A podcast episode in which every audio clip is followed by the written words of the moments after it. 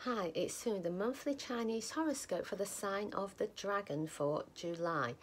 This month, you feel you want to stand out from the crowd and you're aware that there's something that you can bring that's a little bit different and unique to you. So, what is it that you're going to do this month to make it an amazing month?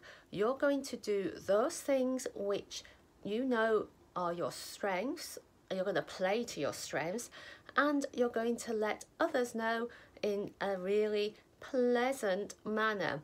So, when others are aware of your greatness, you're going to use that to help them and to make you do even more great things.